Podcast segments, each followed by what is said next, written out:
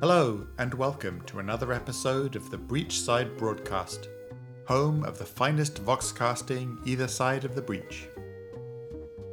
On today's episode, we return to the story of Kirai Ankoku and her quest for vengeance. How far will her quest take her? And what other beings will she unwittingly bring along on her journey?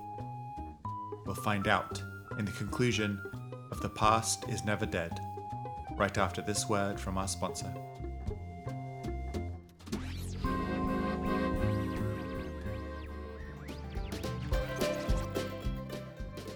This episode of the Breachside broadcast is brought to you by the Qian Gong, now under new management. The Qian Gong is a perfectly ordinary tavern in the Little Kingdom district of Malifaux. Stop on by to enjoy fine liquor, fine furnishings, and even finer company. Tell them Renzo sent you.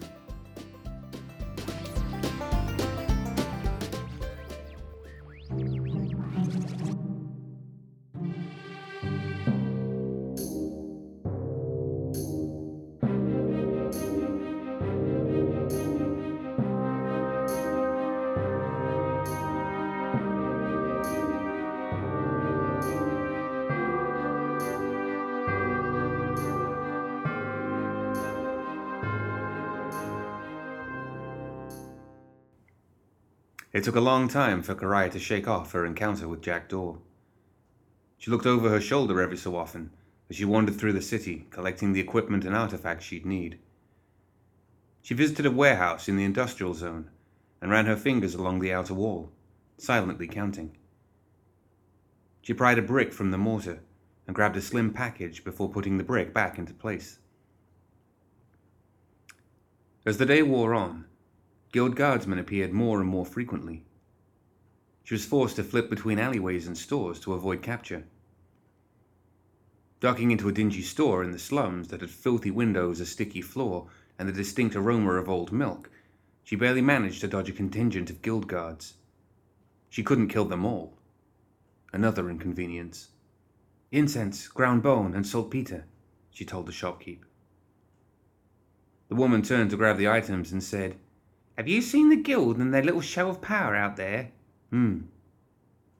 Karai kept an eye on the door. We don't need this. Do they plan on making business even more difficult? She grumbled as she dug through a disorganized crate behind her counter. Before she found what she was looking for, she popped her head up from behind the counter. I even saw death marshals walking the streets earlier. Karai muttered an oath. Exactly, the shopkeep agreed, as she plunked down the requested items on the counter. She took Karai's money as she continued to gripe about the guild. Silently, Karai agreed with her every word. As Karai turned to go, the woman said, You look familiar. Have we met before? Her expression didn't change as Karai replied, I have one of those faces. Karai stayed in the basement of an abandoned mansion in the southern slums. Rats squeaked and scurried in the corners. A mansion down the street had burned to the ground, and she thought she could still smell a hint of the smoke. With a shrug, she collapsed into a dusty, discolored chair and slept.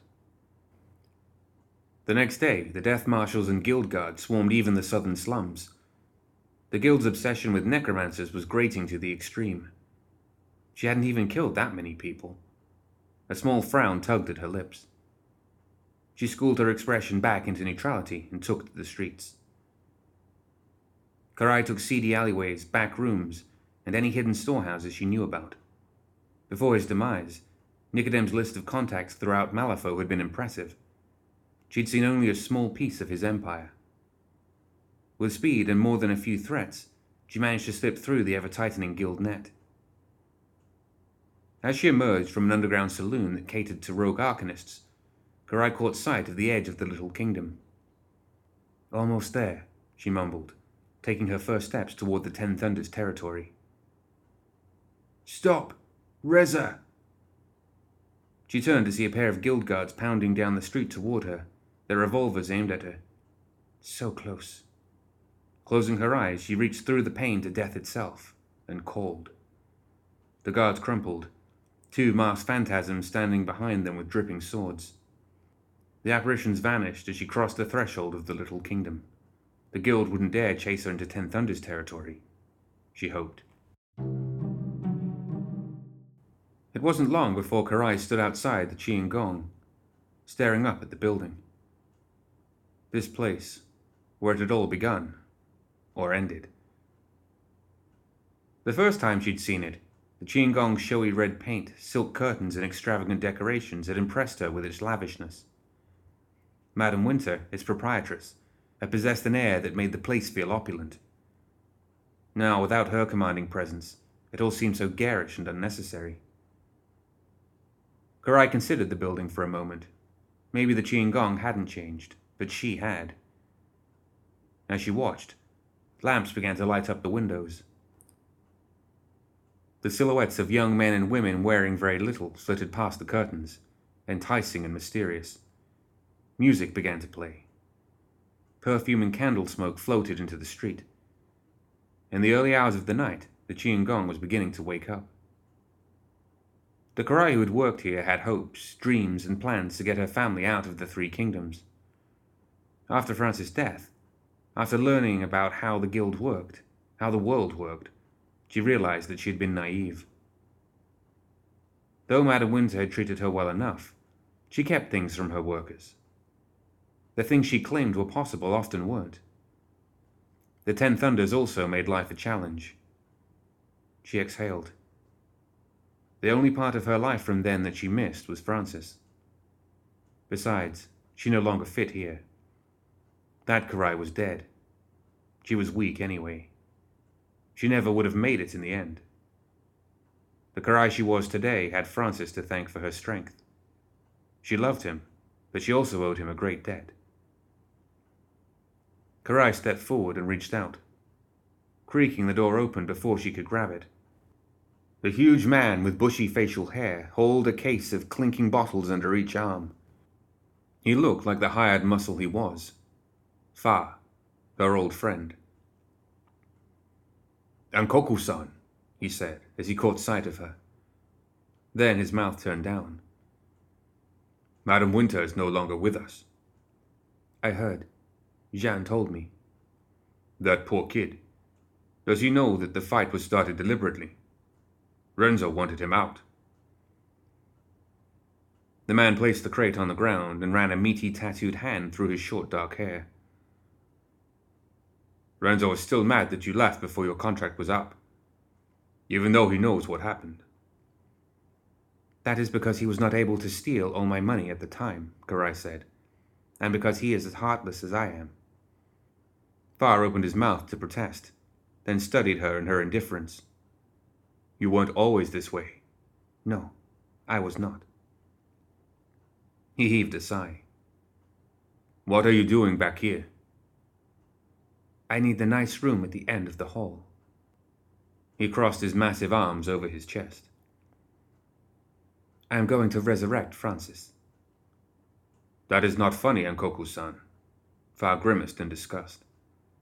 It is not a joke. After a moment, she added, You and everyone else should probably leave. The ritual is a dangerous one. He raised first one eyebrow, then the other. You're serious? Quite. I didn't believe it when I saw the wanted posters. He narrowed his eyes at her.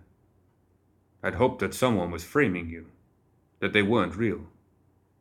Believe what you like, she said, her expression bland. You should still leave. Necromancy is dangerous, he stated. Not as dangerous as I am, she replied. You had better go. Warn whomever you would like on your way out. I will take care of the others. You really have changed. The giant of a man who, nightly, stared down influential members of the guild and easily tossed the most dangerous criminals in Malifaux out onto the street, shrank away from Karai. He couldn't stop her, and he knew it. Whatever you do, do not hinder me, she told him. Fa looked her in the eye and nodded. Boss Renzo won't go without a fight, Good. He shivered at her icy expression. What killed your kindness, Ankoku san? Go.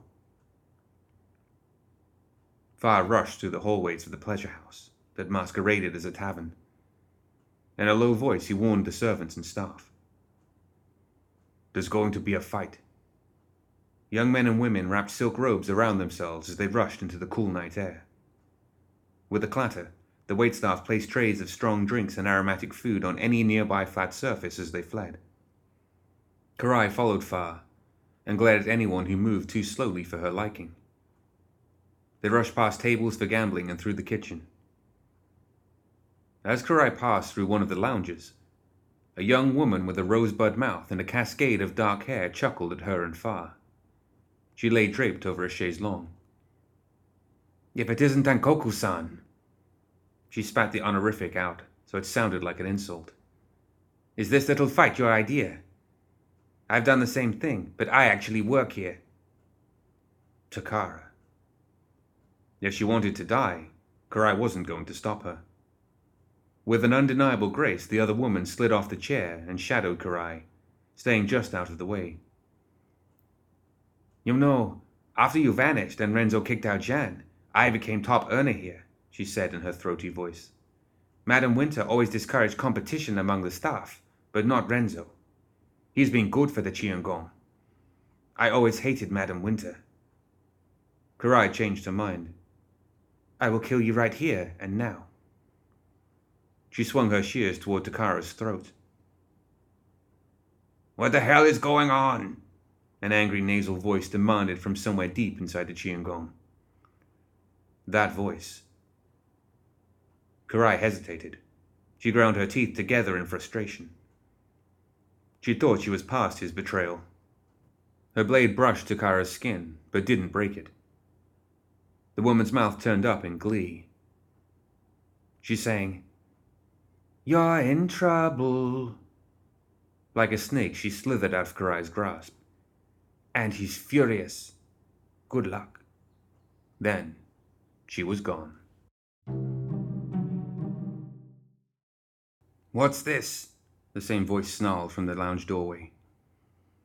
Karai turned. A man dressed in the height of Three Kingdoms fashion stood with dozens of people ready to fight for him. He'd always tried to protect what he viewed as his. Now he had the means. Renzo, Karai acknowledged.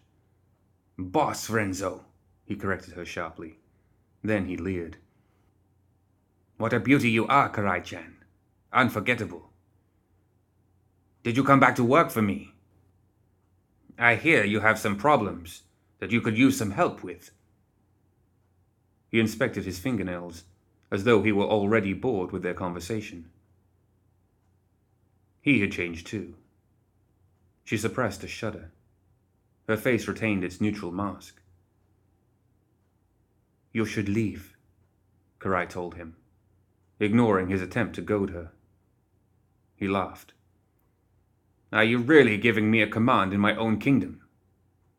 Waving his hands at the excessive luxury, he said, we may have come through the breach together. But things ended up quite differently for us, did it not? You have a price on your head, and I run the Qian Gong. If he didn't get out of her way, he wouldn't be running much of anything. And your family? Karai asked. Still living their pathetic little lives in the Three Kingdoms, he shrugged. At least Karai felt guilty about abandoning her family. Lorenzo she'd known would have. Takara sauntered in and placed a calculated, gentle hand on his sleeve. What? he snapped. With a mew. She brushed her fingers along her throat. A nasty welt marred her skin and oozed a trickle of blood. Renzo's face turned red with rage. Who dared touch my highest earner? His. His his. He was obsessed with possessing people and things. Even so, he didn't own the Qian Gong and never would. His pettiness and avarice would get in his way every time.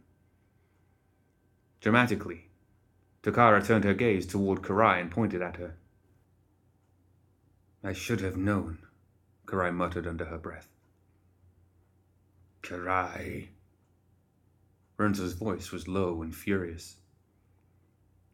She sighed, gripped her shears, and settled herself in a comfortable position. Shall we get this over, Renzo kun? She beckoned with her hand. Boss Renzo, he growled through gritted teeth. In the same breath, he snarled, Kill her. The whisper of guns leaving their holsters, the click of hammers pulling back, and the hiss of steel leaving scabbards were welcome sound to Karai's ears. Being here, in this place, missing the Renzo she grew up with, talking to this infuriating doppelganger, she wanted a fight, needed one. Without any hesitation, she reached through the thin boundary that separated life from death and welcomed the agony that came with it. What the? Someone near the back of the group cried before his question was cut off with a wet gurgle. Two ghostly figures with long hair and expressionless masks tore through Renzo's rear ranks. Blood sprayed, gore dripped, limbs fell. Gunfire erupted. Screams. So many screams. A new horror poured forth from Karai's own body. Ikiryo crowed with delight as she spun around, eviscerating those around her with ease. A psychic scream tore through her mind as one of her Seishin fell. Then the other vanished in a cloud of smoke. Even with her spirit allies, Karai couldn't hold off all of Renzo's men alone. So she would become less human and more deadly. Karai gave her spirit a curt nod. The wraith grinned, an awkward gaping of her mouth. They melded. Karai tasted blood that wasn't hers. She felt the euphoria of pure wrath. She lost herself, her spirit, her body. She was Ikiryo. They were vengeance. Karai. Through the fog of rage and revenge, Karai heard someone shouting something. That was her name, wasn't it? Or was she vengeance? Karai. With a soft gasp, Karai returned to herself.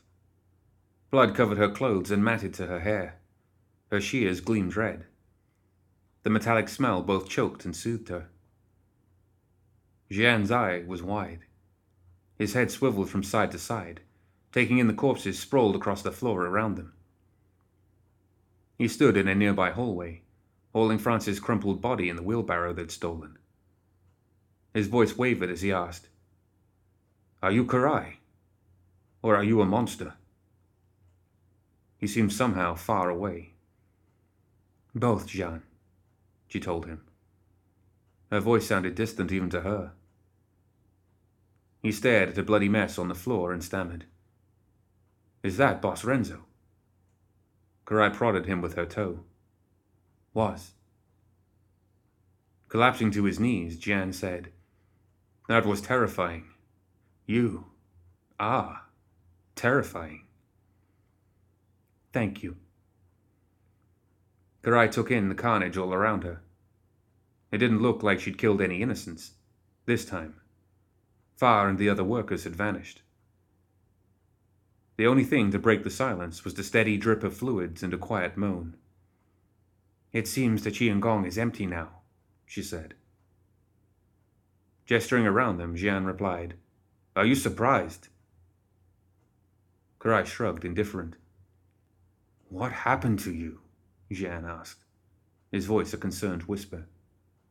Why does everyone keep asking me that? Wasn't it obvious? He blinked at her and opened his mouth a couple times to say something. His shoulders slumped, almost deflating. He gestured at his wheelbarrow. Where do you want him? he asked, resigned. Upstairs. The room at the end of the hall. Karai pointed. Jian began to go up the stairs, pulling the wheelbarrow up with him, a loud bump reverberating with each movement. The tall man gave her a strange glance, then said, The ghosts with the masks. Karai waited for him to finish. They remind me of you, he said. Deadly, expressionless, focused on retribution.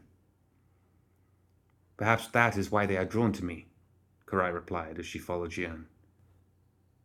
That is what I also suspect. You don't find that disturbing, Karai? He paused to study her. Not any more. He just frowned and continued up the stairs. At the top of the stairs, Karai squeezed around Jian and his precious cargo. She led the way to the farthest, most private room in the Qian Gong. The wooden door had been replaced since she'd last been here. It opened with a small squeak. The filmy curtains were open. Dim lamps and flickering candles gave it a dreamy quality. Someone had tried to sand out and repair the bullet hole in the wardrobe instead of buying a new one. Unfamiliar, cheap perfume tickled her nose. It was her old room, but not. Still, this was where she had fallen in love with Francis. This is where he had died protecting her. This was where she would bring him back to life. And after that, she would never have to see this rat hole again. With that motivation, Karai got to work. She pointed at the bed. Put him there. From the bag she'd slung across her shoulders, Karai pulled out the soul stone she'd grabbed from the cemetery and a variety of artifacts. The odor of rare, expensive herbs burned her nose. A lot of people had died on both sides of the breach for her to acquire everything in her satchel. It was worth every life lost. She also set up candles and incense. She knew that some of these were hoaxes, but this wasn't just one ritual. It was an ill advised amalgamation of rites and ceremonies from a handful of traditions, including knowledge stolen from Malifaux itself. But she was willing to try anything for Francis. Her Francis. She looked over to where Jian had placed him on the bed. With a grunt, she shoved the bed in front of the balcony, right over the spot where he'd died. Can I go now? Jian asked, his eyes darting from side to side. Yes. He stepped towards the door and hesitated before going through it. You know that if the Ten Thunders hear about what happened to the Qian Gong, they will come to kill you. He rushed through his words. They can try. Jian shook his head. Goodbye, Karai. I hope our paths never cross again. That was likely for the best. She continued to set up her ritual. Thank you for your help. Quiet footsteps signaled his exit. With her clean shears, she snipped off a lock of Francis' hair. She dropped it into a small bowl that had gems embedded in the lip of it. The green jewels had the appearance of snakes wrapping around the vessel, not unlike the ring Francis had given her so long ago. Karai pricked Francis' finger and squeezed out a drop of dark, thick blood into the bowl. Her deft fingers untied the noose she'd taken from the hanging tree and placed it on Francis' body. More preparations, more artifacts, more blood. The ritual wasn't a short one. Karai had no idea how much time had passed. She swiped a trickle of sweat off her forehead and concentrated on controlling the power of the soul stones. Melding their energy with the spiritual and magical currents from the artifacts was a delicate, dangerous process. Not that danger had ever deterred her before, but this time Francis was at stake. She could not make a mistake. Pushing away the guilt and the other emotions she lived with, she spun threads of power into the pieces that would create a portal that pierced the veil. The sound of something scraping against the cobblestones drifted up from the street. Every instinct in her told her to make sure it wasn't a threat. Taking a deep breath, she instead returned to focus to her task. She sprinkled a herb mixture over a bowl, holding an opalescent fluid in a brazier that, based on its distinct decorative elements, came from this side of the breach. A wave of power emanated from the artifacts. The air above Francis' body shivered with a popping sound, as a spider web of cracks formed between this world and death itself. The gate was opening. Karai felt her lips turn up in a tiny, victorious smile. This time, angry voices floated up from the street. They devolved into shouting, then gunfire and the clang of weapons. All expression evaporated from her face. Karai shook her head and stared back down at the diagram she'd brought with her. Ignore it, she mumbled to herself. The click clack of snapping teeth answered her. Karai looked up. Jack Daw crouched across the room from her, staring at her through his hangman's hood. I'm a bit busy, Mr. Daw, she informed him, her fingers creeping toward her shears. Are you here to hinder me? He shook his head in that feral way of his. She studied him for a moment before turning back to her task. Pounding footsteps headed down the hall toward them. Jian threw the door open. What are you still doing here? Karai growled. Karai, the Ten Thunders, the new owner's people, and guild guardsmen are right outside the tavern door. They are here to kill you, if they don't kill each other first. His good eye landed on the figure in the corner. He sucked in a short, sharp breath. Jian, this is Jack Daw. He shuddered. This is the company you keep now. It did not sound like he approved. Apparently, Karai stated. Why did you not leave? I was leaving, but then I saw who was coming down the street. Jian pressed his lips into a flat line. I thought I should warn you. That was stupid. Jian glared at her. I suppose it was. Must you be such an ingrate? Yes, because you put yourself in danger. His eye flicked back toward Jack. Can he hear us? I assume so. Jian gasped in fear. The crash of splintering wood came from below. Is this how I die? Jian groaned. You can try to climb the trellis back down, Karai said, as she ground something in a mortar and pestle. You didn't see how many armed people are down there, Jian snapped. Karai let out a small sigh. Or you can hide behind the wardrobe. Hopefully a stray bullet won't hit you. Jian tiptoed past Jack Daw. He followed him with his eyes. With a grunt, Jian pulled the wardrobe away from the wall, the feet scraping against the wood floor. He grimaced. Madame Winter would have hated to see those scratches. Well, it is a good thing she is dead. Karai glanced at him, the faintest hint of annoyance entering her eyes. She tilted her head toward Jack Daw. I assume that you have some interest in what I am doing. Otherwise, you would not continue to follow me around. Jack continued to stare at her in that unnerving fashion of his. Karai continued, her voice sure. So make sure they do not interrupt me, or I will not finish. Jack Daw stood, his limbs twitching and lurching in a distinctly unnatural way. Then he drifted out into the hallway. Karai's joints protested from holding the same position for so long she got up close to the door behind the odd being. She exhaled. The portal was a mere distraction away from collapsing or warping with unexpected consequences. Reaching into her connection with the dead, she began to manipulate the energies once again. In the distance, she heard more gunfire and screams. Jian gasped. Hush! She poured a thin stream of scented oil into a bronze oil lamp. The lid went on with a faint ringing sound. A white flame danced on the wick that protruded from the small spout. Plucking threads from the curtain of death itself, she wove them with the various ceremonies she discovered over the last year. The veil shattered with a peal of thunder, giving way to a spectral whirlpool centered over Francis' corpse. Karai drooped forward, sweat pouring off her brow exhaustion suffusing every limb. The moment a phantasmal hand appeared in the gateway and began to reach toward Francis, she knew it was working. Her mask slipped as a triumphant smile crossed her features. Welcome home, my love. The door slammed open with a bang. Again, Jack Daw meandered in. Smoke wafted up from some new bullet holes in his body. Karai's smile vanished.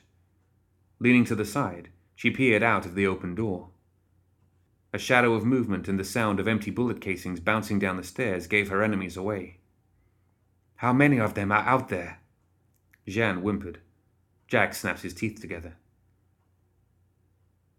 At least close the door behind yourself, Karai said. Do you want to make it easy for them? Useless. She almost wished Mortimer was here to help her. Almost. A glance at the portal told her that Francis still needed time. Karai pulled her blade out and readied herself for battle, despite how weak she felt from the ritual. Rapid gunfire turned the wooden door into splinters. Shall we, Mr. Daw? Karai gestured toward the hall.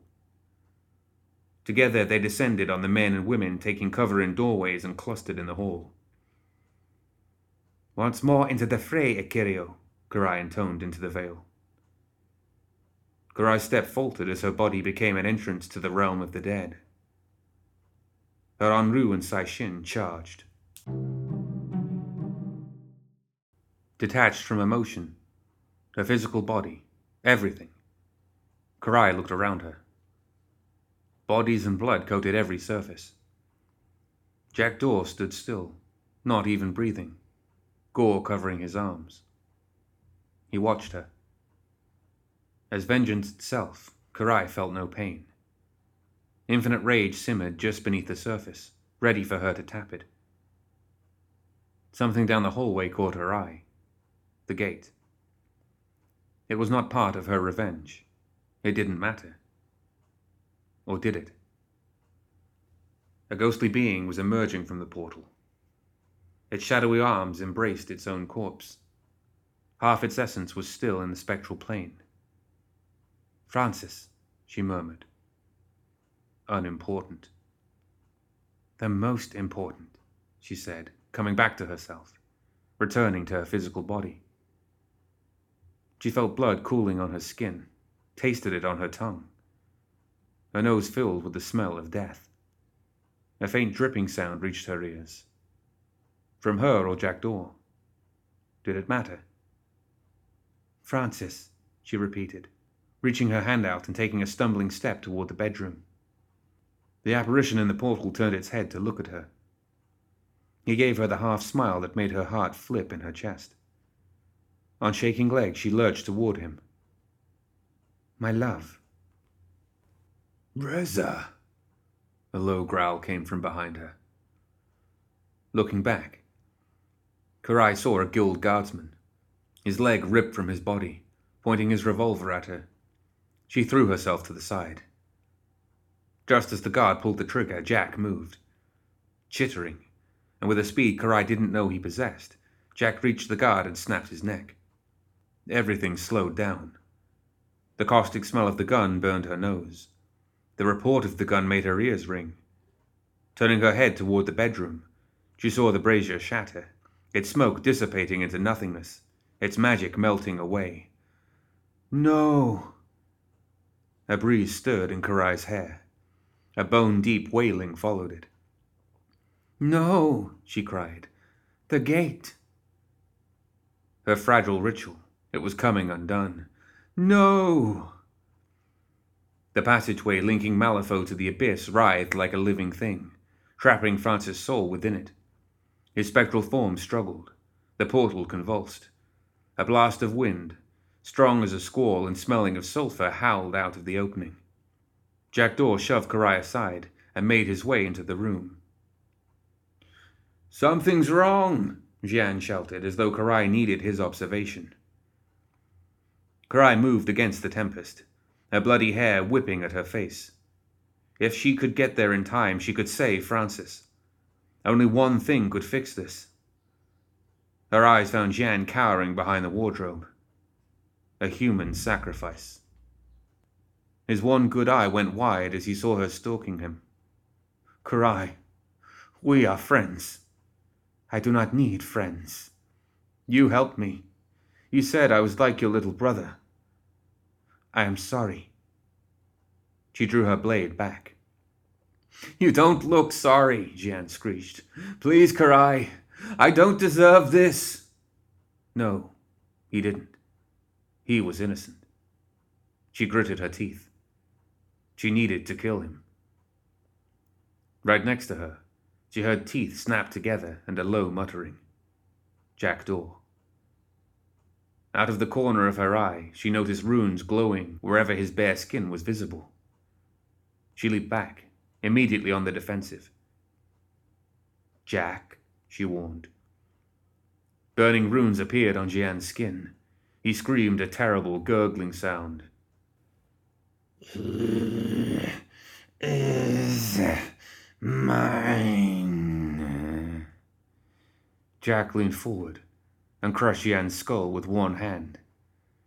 As the life left him, Jack held him so that the last of his life's blood poured over Francis and what was left of the brazier. Karai started. Jackdaw knew what the ritual needed. She stared at the portal, willing it to regain its balance. As the wind's keen began to die down, Francis' soul began to move again. She exhaled in relief. Jack wandered toward the portal. Digging a bullet out of his flesh, he dropped the deformed metal into the bronze oil lamp with a ping. What was he? A ripple inside the portal caught Karai's attention. Another soul was pushing its way through. What have you done? she snarled. The gateway wasn't stable enough for two souls, much less at the same time. She reached for the threads of power, began to manipulate them, but everything was happening too quickly. The portal contracted and expanded. Cracks formed in the very air around it. Francis' spirit reached one hand desperately toward his body and one toward her fighting against the other life trying to make its way through. The other soul pushed him back toward death. And then, with a flash of lightning and the sound of a thousand windows shattering, the portal exploded. The force knocked Karai to the ground. The primal roaring drowned out all other sound. Jack Jackdaw clutched at his head, moaning, screaming, cackling, and thrashing about. Swaying, Karai picked herself up, rushing to Francis' side. Karai gripped her love's hand. It was warm. Alive. His eyes opened. Francis, she breathed. But his gaze was empty, devoid of any consciousness. Where was the man she loved? She turned to where Jackdaw shuddered in the corner. He looked up at her, his eyes staring at her through his hood.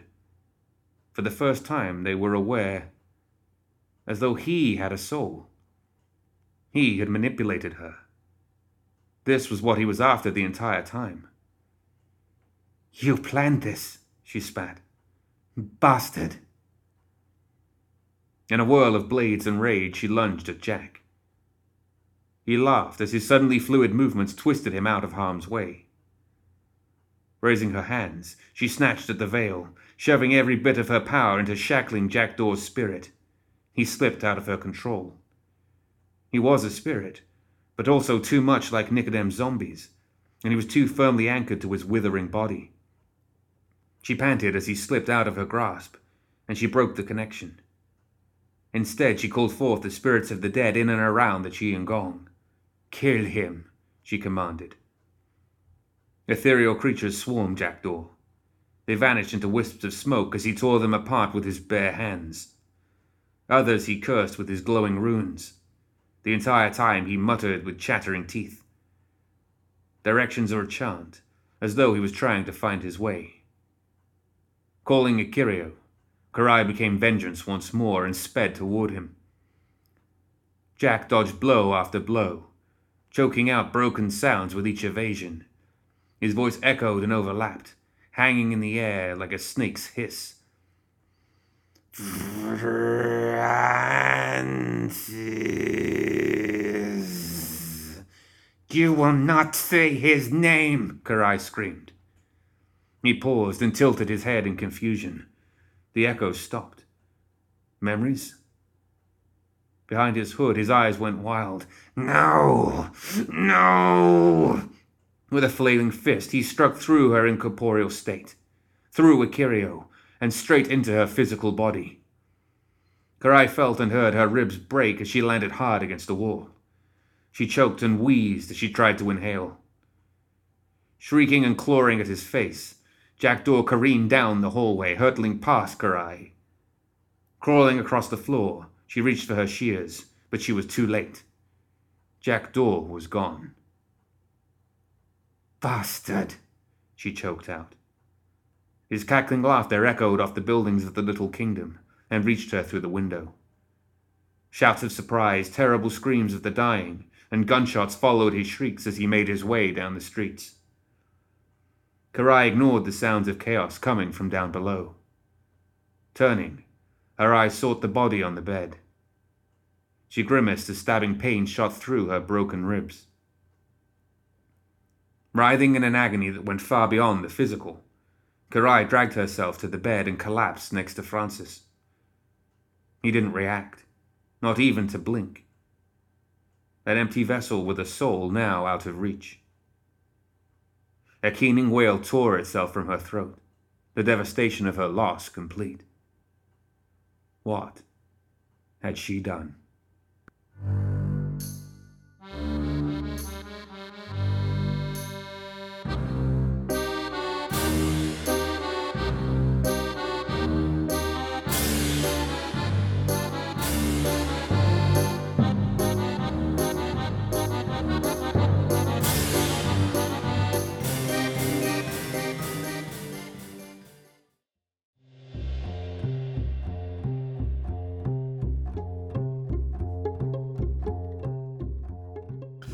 That's it for another episode of the Breachside broadcast. Join us next time for more Tales of Malifaux.